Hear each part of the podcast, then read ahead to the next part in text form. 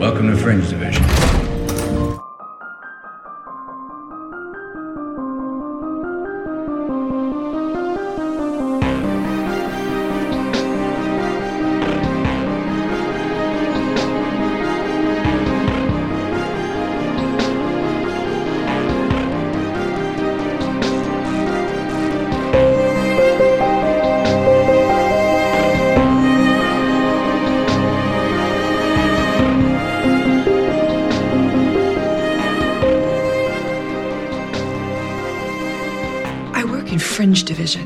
Weird is a matter of degrees. Hello and welcome to Fringe Division, the spoiler free rewatch podcast of the hit TV show Fringe. I am Jimmy. And I'm wee Jimmy. It's basically a Jimmy talking to himself. Oh no! Yeah. So, uh, so you time travelled. You time travelled to come and talk to me. That's strange. Oh, I I came to your post-apocalyptic future.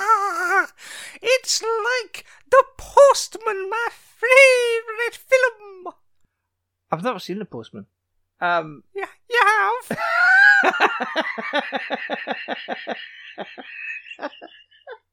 right, come on. Who are you really? And I'm Martin. Today we're talking about season 1, episode 12, The No Brainer. It was first aired in January 19, 2009, 27. It was written by David H. Goodman and. Do the date again? And this week we're talking about season 1, episode 12, The No Brainer. It first aired on the 27th of January 2009. The episode was written by David H. Goodman and Brad Caleb Kane. The director was John Polson. Excellent work, Martin. Um, yeah. So Brad Kane again, the voice of um, the singing voice of uh, Aladdin. He's once again writing an episode of Fringe. Wasn't he Amanda Seyfried's dad on um on um Veronica Mars? No, no. All right, because the cane. Yeah. Right. Okay. right. So, Martin, what did you think of episode twelve, the no-brainer? Well, I think it might have been a no-brainer for the writers because they didn't make much effort. of all the fringe episodes we've watched, this was certainly one of them. It was indeed. And that is to say, it's not particularly good. Do you want to talk about the film Poltergeist instead? Oh, yeah, I like Poltergeist. Because it was basically that. no, it wasn't. What, because a hand came out of a screen? Yeah. Right, but no one dies in Poltergeist. Man, why was it so scary? Because, I don't know, but it was scary back in 1982. Yeah, no one dies in Poltergeist. Um, Look, wee Jimmy's not sure he's ready for this level of trauma. actually, I really didn't like horror when I was a child, so that's spot on. I was not a fan of horror when I was a, a, a wee man. so, yeah, that's true. so we're going to go through the plot. Martin's going to interject with something funny, not. or he's just going to sit there and just let me go through it and talk. Usually works. Yeah. No, Martin will interject when he has something to say about a particular point of the plot. Um, and I will try and go through it as quickly as possible. Uh, so you you can tell like we've done twelve of these. Well, this is a twelve, and uh, Well done, us. yeah, we actually made it halfway through the season. Um, so As the poet Bon Jovi would say, we're halfway there. Yeah, yeah. So, let's go. Right. 17 year old Gregory Wiles is working at his computer and chatting with a pal on the phone. When a mysterious computer program begins to execute, prompting him to click a button, strange images begin to flash before his eyes, and the teen is drawn in, seemingly mesmerised. Then some. What a fucking idiot. Is this his first go on a computer? What the hell is he doing? You don't click on pop ups. Why does his computer look like it's running Windows 95 when his dad is supposed to be running a tech startup? This is ridiculous, even for Fringe. Those things are weirder than the actual weird stuff they're actually investigating in their weird shit department. I mean, really? Yeah. I agree with you. what a fucking idiot. He deserved to have his brains melted. Yeah. Yeah. I don't know why that wasn't the first thing Walter saw and was just like, if he's going to play silly bugs, he deserves whatever he gets and move on. Exactly. Stupid teenager. Stupid boy. Um, well, you see, the, the, the thing with the hand coming out of the screen is ridiculous. It looks it looks a bit sort of cheesy. I quite like that though. D- Right, aye, it's fine, but but the when it's there's a close up of him and there's a tear like rolling down his face, that that changes it. That makes it fucking heartbreaking. That's like fuck. that's um, that's uh, devastating. That, but yeah, I don't know why he didn't just get up and walk away. Because he can't. He was mesmerised, Martin. Didn't you hear the part of the synopsis that said that? No, because you were too busy wanting to have a rant. Oh yeah, I've been waiting hours for that one. Yeah, no, I perfectly understand. um, yeah, he, he dies. He did have an iPod though. He did. He did.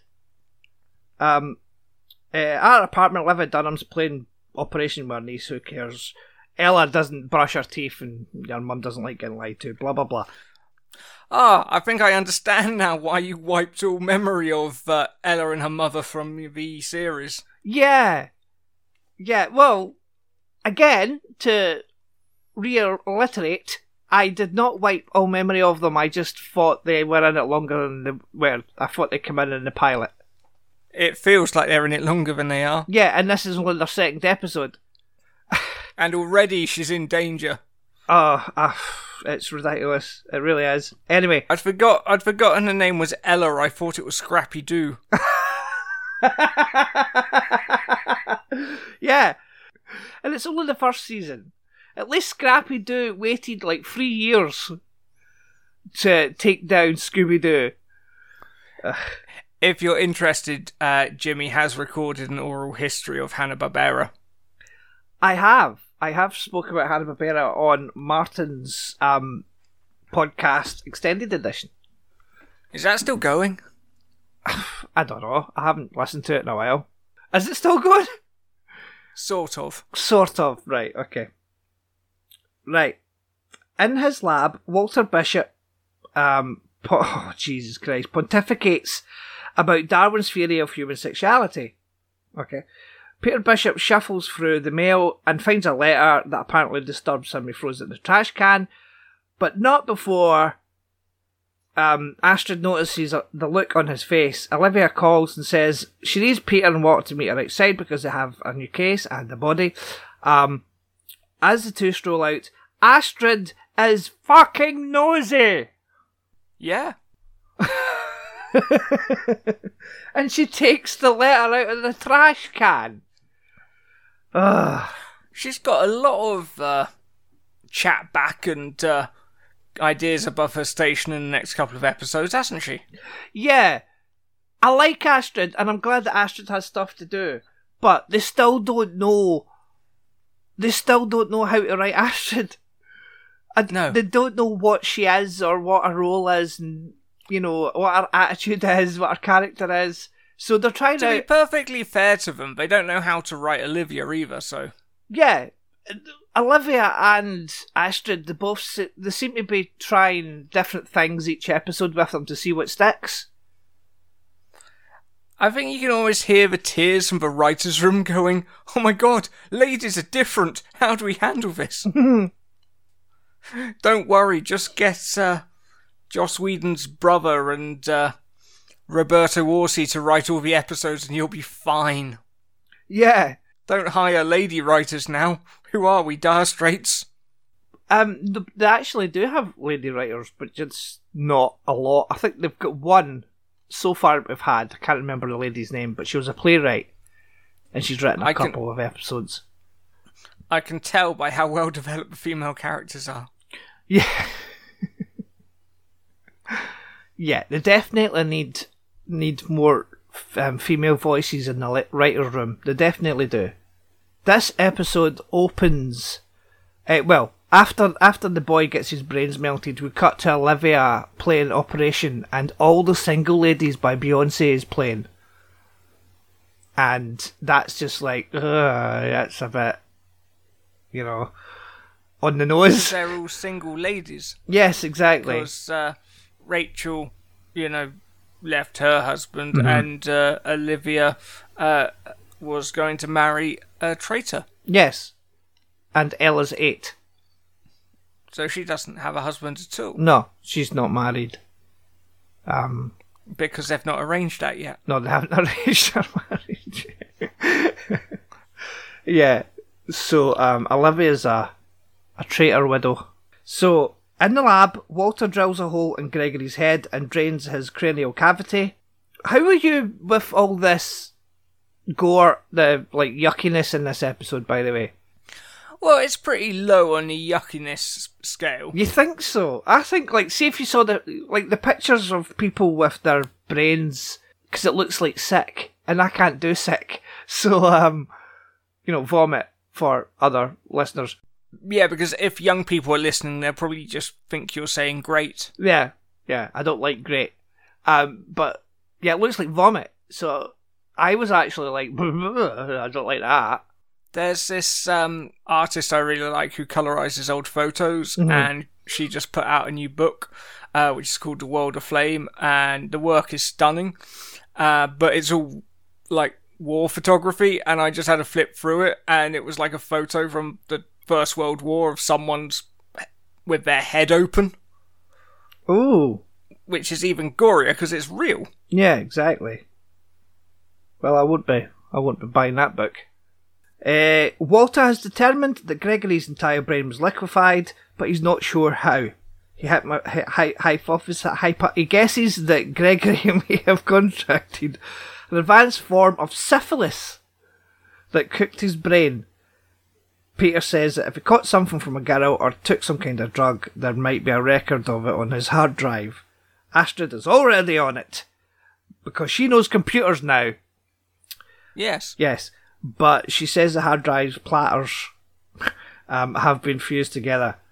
Uh, the writers are saying we have to give Astrid something to do. What can she do? Let's give her computers. We need one of those type of people. Is this the bit where Peter takes the hard drive away? Yes. Well, yeah, but then we're going to cut to Olivia talking to Luke Dempsey. because um, he makes no move to make sure he has no static electricity on him, which is uh, the first thing you do before touching a hard drive, or it won't have anything on anymore. And if you're actually going to open them up, like uh, Astrid is doing, you want to do it in a uh, clean room in basically a hazmat suit. Um, and what they're doing in that scene pretty much guarantees they'll never get any data off it. Right, so Astrid isn't as good with computers as she thought she As was. she's telling everyone. Yeah. Ridiculous. Right. Olivia pays Luke Dempsey a visit. Luke is that's um a friend of the dead boy. Um Luke is clearly shaken by the news of his friend's death. He says the two of them were talking on the night of Gregory's death, but Gregory had stopped responding. We were aiming. yeah, we were, uh, we were aiming. But that's because he was dead. Um, he also tells Olivia that he knew Gregory because their fathers had worked together. So remember that. I wonder if that will come back later. Yes.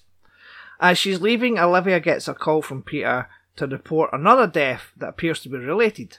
At a car dealership, Broyles briefs the team on the death of the dealership's general manager, Anton. You don't get many Antons these days. No. whose head rests in a puddle of melted brain matter, um, which I found disgusting. Um, Walter quickly deduces that the cause of death is the same as Gregory's. No shit, Sherlock. Do you stop yourself from throwing up if you need to throw up? Yes. Yes. I don't know how you do that. I have a very I, I have a weird sort of sort of gag reflex. It's like if I um I can't do cat poop smell. So cat poop normally makes me sort of um retch and I have to stop myself from throwing up. So yes. Uh why why do you if you like something happens and you have to throw up, do you just automatically throw up? Yes, that's the very fundamental process of how it works. Right. But I could But, stop uh, myself from throwing up. Yes, my wife does this. But she stops you from throwing up. No, she stops herself. yeah, I know, up. Martin. I was yes, okay. Uh, it's gonna be a long show. right. Although unable to recover much data, she has determined that both victims downloaded. All right, wait a minute. What? I did not read that. I used to like a good vomit. Like if I got too drunk, I'd just be like, oh, "I'm gonna throw up," and then I'll be fine. And then I was fine, and it was great. Yeah. I d- I've got nothing to say about that actually. I don't drink, so um yeah, I'm not a true Scotsman because I'm not an alcoholic. So Oh well, you can work at it. yes, yeah. At 44 year old, I'm now going to start drinking and becoming an alcoholic. Yeah. oh wait a minute, I just I just realised how old I am. Oh god. Right. Oh no, so did I. Oh dear. Um, right. Astrid determines that both victims downloaded an enormous file just before their computers crashed. Did you know how big this file was, Martin? I did not. 657 MBs. That's like the size of a CDR. Yeah. That's not a huge file. Well, to be fair, this was 2009. Exactly. In 2009, it was a huge file. But nowadays, because she said that and I just sort of laughed. It's like, that's nothing. Huge file? Massive file? No. But then, yeah. I mean, yeah, you're looking at ooh, probably six to 12 hours to download that. back in 2009. Yeah. Yeah. Nowadays it takes what 10 seconds. Well, if you're on a couple of minutes at most. yeah, if you're on fiber. The conversation is interrupted by an unfamiliar sound of the laboratory's old rotary phone ringing. Peter answers but hangs up quickly. He claims the call was a wrong number, but his demeanour says otherwise. Oh, I wonder if this will come back. Yeah, in the exact same episode too. He leaves with the hard drive saying he knows a guy who might be able to recover more data from it. Oh well, that's when he leaves with the hard drive, Martin. Um, one, I'll cut that bit in there then. yeah, okay. Once they're alone, Astrid tells Olivia she thinks she knows who called because she's nosy. Yeah. Go. Get your nose out of it, Astrid. I know. If he wants to tell, he'll tell. Peter pays a visit to Akeem, an old acquaintance, and persuades him to help identify the mysterious program downloaded by both victims. Akeem leads Peter into a back room It was Napster. where he has a fully functioning high tech computer lab. Yeah. Um, okay. Meanwhile, at the FBI office, Sa- FBI office, Sanford Harris trashes Olivia's investigative approach, saying the case should be turned over to the CDC. Harris threatens to shut down her investigation if the case isn't solved in 12 hours. Right. Harris is, well, we know he's a dick, right? Is Stanford an actual name that people have? Sanford. Yeah. I don't, well, I don't know. It's like a surname. It's like, Yeah. why, why, why do they think, oh, what's the weirdest name we can give this guy? Or is it like someone's dad's name that they think is normal? Well- I wonder. Well, Blair's also a surname. And we have Blair Brown. Yeah, but that's an actress, not a character. I know, but you're. Yeah, but. It, well, But she plays a Nina, so it all balances out. does that not take. Well, a Nina, yeah. My. um, I have an aunt called Nina Brown, so there you go. Don't trust her or her robot hand. yeah, tell me about it. Um, right, so.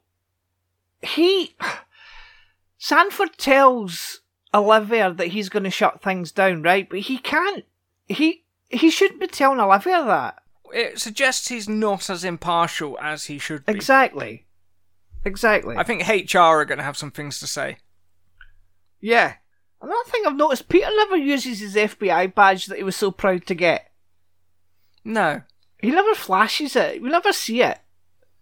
So Your problem with this episode is there's not enough flashing. there's not enough flashing in this episode.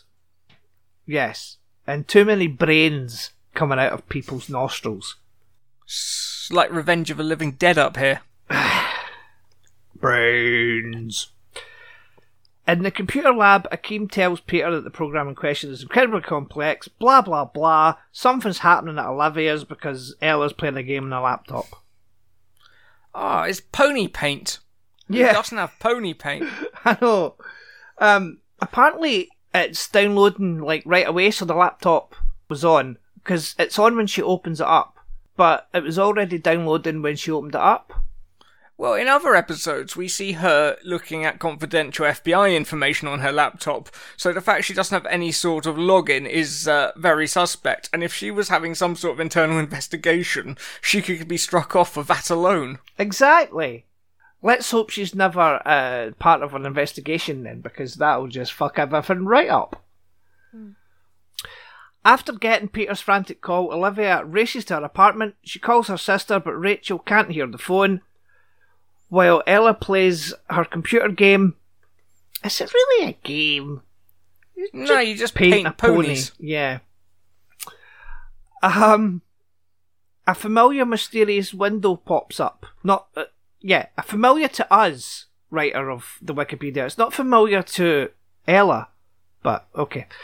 She clicks it, and the same series of images begins to play.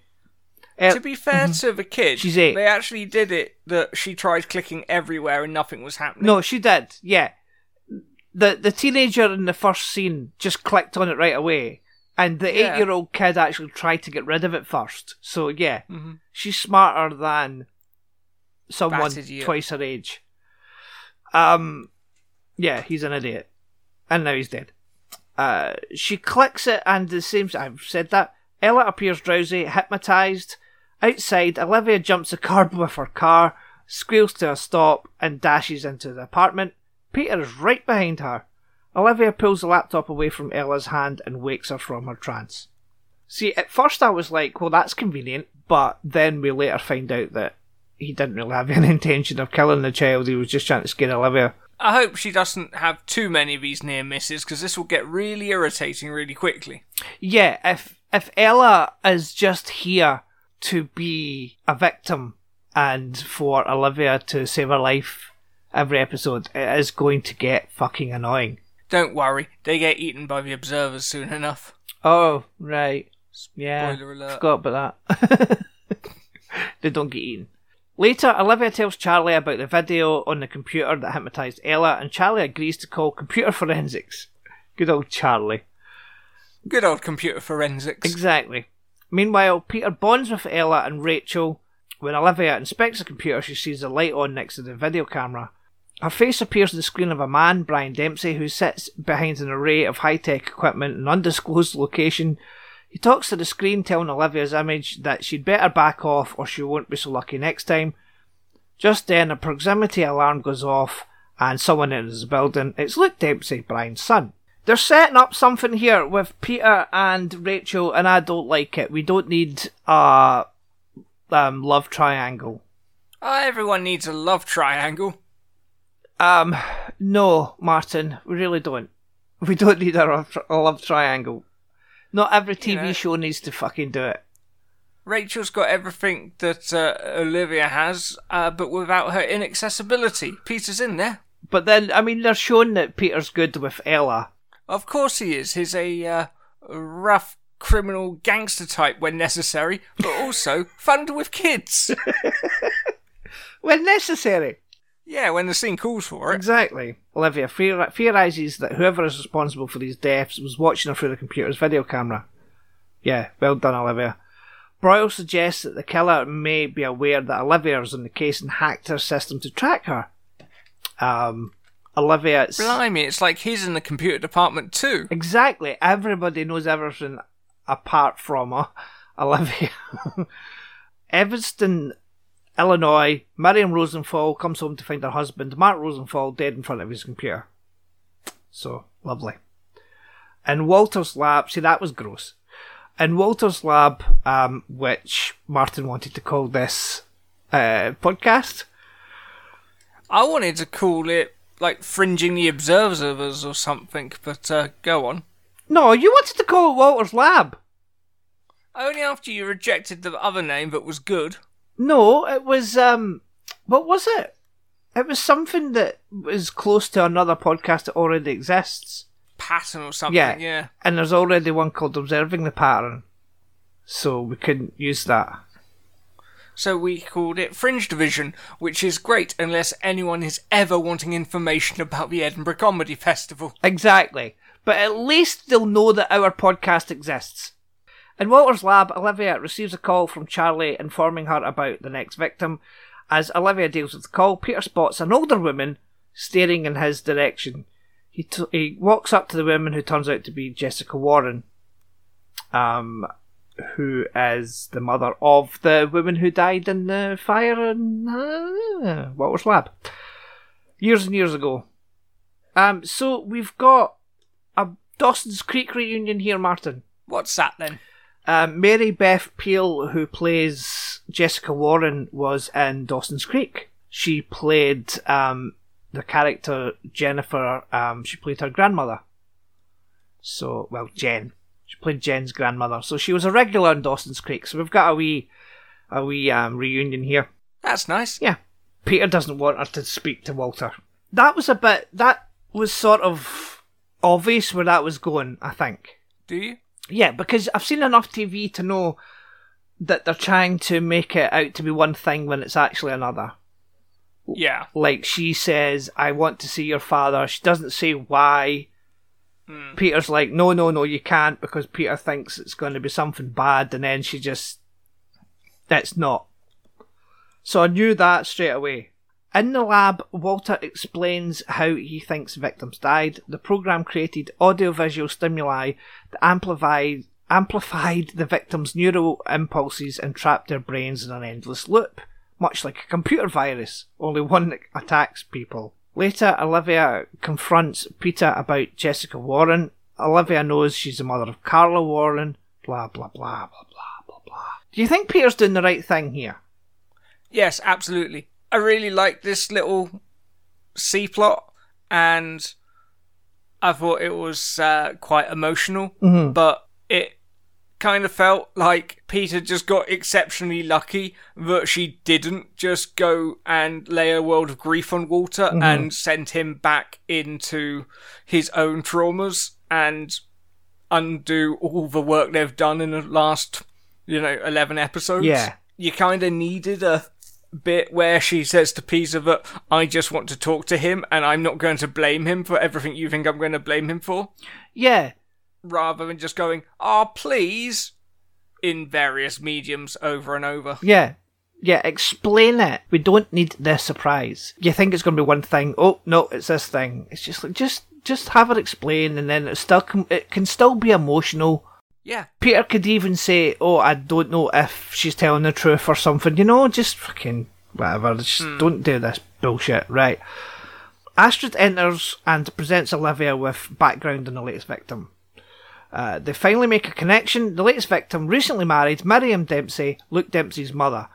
But why would Luke kill his own friend Gregory? Then Olivia remembers that Luke and Gregory's fathers have worked together. It's all connected. It is. A short investigation reveals that Gregory Wells' father used to be Brian Dempsey's boss, but fired him. Paul was apparently going after people. What? Who's Paul? Um, going after people who hurt him by targeting their loved ones. Anyway, then they have a fight at a warehouse and it's done. Yeah, What did you think of them taking the son in and then he just calls a taxi straight to his dad? well, that's yeah. the take Speaking of lazy writing, exactly, but I think they sort of they try to get out of it by a line, and it's actually my line of the week. So I don't have a Walter line of the week, but I do have a line of the week. Um, and I'll just say it just now. Uh, he can't possibly be that stupid. He's 19. Good point. Is an exchange between Olivia and Peter. Yes. And that's also just a writer said, yeah, he's 19. Just forget about this extremely stupid part of the plot where he is in full view of everyone, phones a taxi in the FBI office to go and see his father. so, um, Brian appears from behind um, Olivia, pulls a gun to his head and, and disarms her. Uh, he holds her at bay with one gun while pointing the other under his chin. Olivia tries to convince him not to end his life, but Brian turns his attention to the screen so he can experience his creation. So he commits suicide by his own computer program. Which seems like a daft way of doing it, really. If you've uh, done that, you'd think you'd probably go for something more gentle. Yeah, but I think the point is he wanted to see it for himself. Oh. So he just thought, ah, fuck it. I'm gonna die anyway. Because it's either bullet to the head or, you know, hand to the head. so, um, at the task force office, Harris tells Broyles that Dunham violated his direct orders by releasing Luke. Broyles disagrees, saying Olivia closed the case in spite of Harris's obstructions. Broyles tells Harris that if he continues his personal vendetta against Olivia, he will put his career on the line to protect her, and threatens him that if he doesn't back off, all the red tape in the world won't protect you. Yes, Broyles! It's nice to see how far they've come since liaison. Yeah, exactly. I don't know why every time you say that, Broyles is French. Because that's how he says it in the pilot. He doesn't say it with a French accent. He just says it in a Broyles accent. um, in the lab, Peter has changed his mind. He tells Walter there's a woman who wants to see him, but that he can end the conversation anytime he wants. Jessica says her daughter's name was Carla Warren, and that lands hard on Walter. The sad look on his face says he remembers her. Um, Jessica wants to know if there's anything Walter can tell her about Carla since he was the last person to see her alive. Um, well, yeah, she was screaming in pain because she was burning to death. I don't think he said that. No, no. Walter says he remembers she had a wonderful smile. The two embrace as Peter looks on. So that was sweet. They did actually a really nice job of having um, Peter and Walter grow closer as the season goes on without really smacking it over your head and having Peter worry about Walter in a way he wouldn't have five episodes ago. Yeah. At Olivia's house, Peter turns up and says she was right about Walter. Uh, and then Rachel's all like, Ooh, Peter's here. Hi. I know. Um, but more importantly, that he's grateful for Olivia for bringing Walter back into his into his life. So that's nice. Um, but yeah, there's yeah, fucking love triangle. Don't need it. We don't need it, Martin. Do you have a Walter line of the week? I hope she doesn't notice the $2,000 I spent on the baboon seminal fluid. I hope I can recall why I ordered it. Yeah. See, I was gonna pick that one, but I don't know why. I sort of thought you would. Right. So now it's time for some notes, and Martin's going to give us some notes on this episode of Fringe. Carry on, Martin. Play the, play the note section theme. Notes. The observer can be seen as Olivia drives to rescue Ella. See, I didn't notice that. No, nor me. No. I actually tend to forget that he's there sometimes, and I forget to look for him. At the end of the episode Bound, Olivia falls asleep reading a book to Ella entitled What's That Noise? which refers to the text in the pop up window when the killer program executes in The No Brainer. Oh, see, that's actually quite clever. This episode has the shortest prologue to date. Yeah, and the one the one we did last time had the longest. Although credited, Mark Valley and Blair Brown do not appear in this episode. That's what this is episode twelve, and that's like seven. they haven't appeared in. Ah, I miss Massive Dynamic. When are they coming back? It's been so long. Right, so the glyphs, Martin, the cipher. What did they spell out this week? Bishop. Bishop. Um, I'm actually surprised we've never had that before. It's two of the names of the characters. Yeah, exactly. But it's just it's a bit strange that I mean, why Bishop? Like now, is it because of Walter Bishop, his subplot? Is it that maybe? Because usually the cipher means something. Who knows? Who knows, indeed. So, do you have anything else to say about this episode before we wrap up, Martin? I think it had some really nice moments. And the rest of it really dragged on. Yeah. So the next episode we're going to be covering is um, episode 13, The Transformation. Um, when the Fringe Division delves into another bizarre occurrence aboard an international jumbo jet, freakish remains are discovered at the crash site. So there you go. Um, and I actually remember. See, I did remember this. I remembered the hand coming out of the computer thing um, when I was watching it. And in the next one, I also remembered something, so we'll talk about that next time. So, thank you all for listening. We uh, you can follow us on Twitter at Drop the Pilot Pod, which is my other podcast's um, name. Uh, shiftybench.co.uk is the website. Contact at shiftybench.co.uk. Uh, you can contact us on that email address. Where can people find you on the internet there, Mr. Martin, sir? At the Faldor on Twitter and Instagram. Brilliant. Thank you all for listening, and we'll speak to you all next time. Goodbye. Bye bye. Oh, that was nice.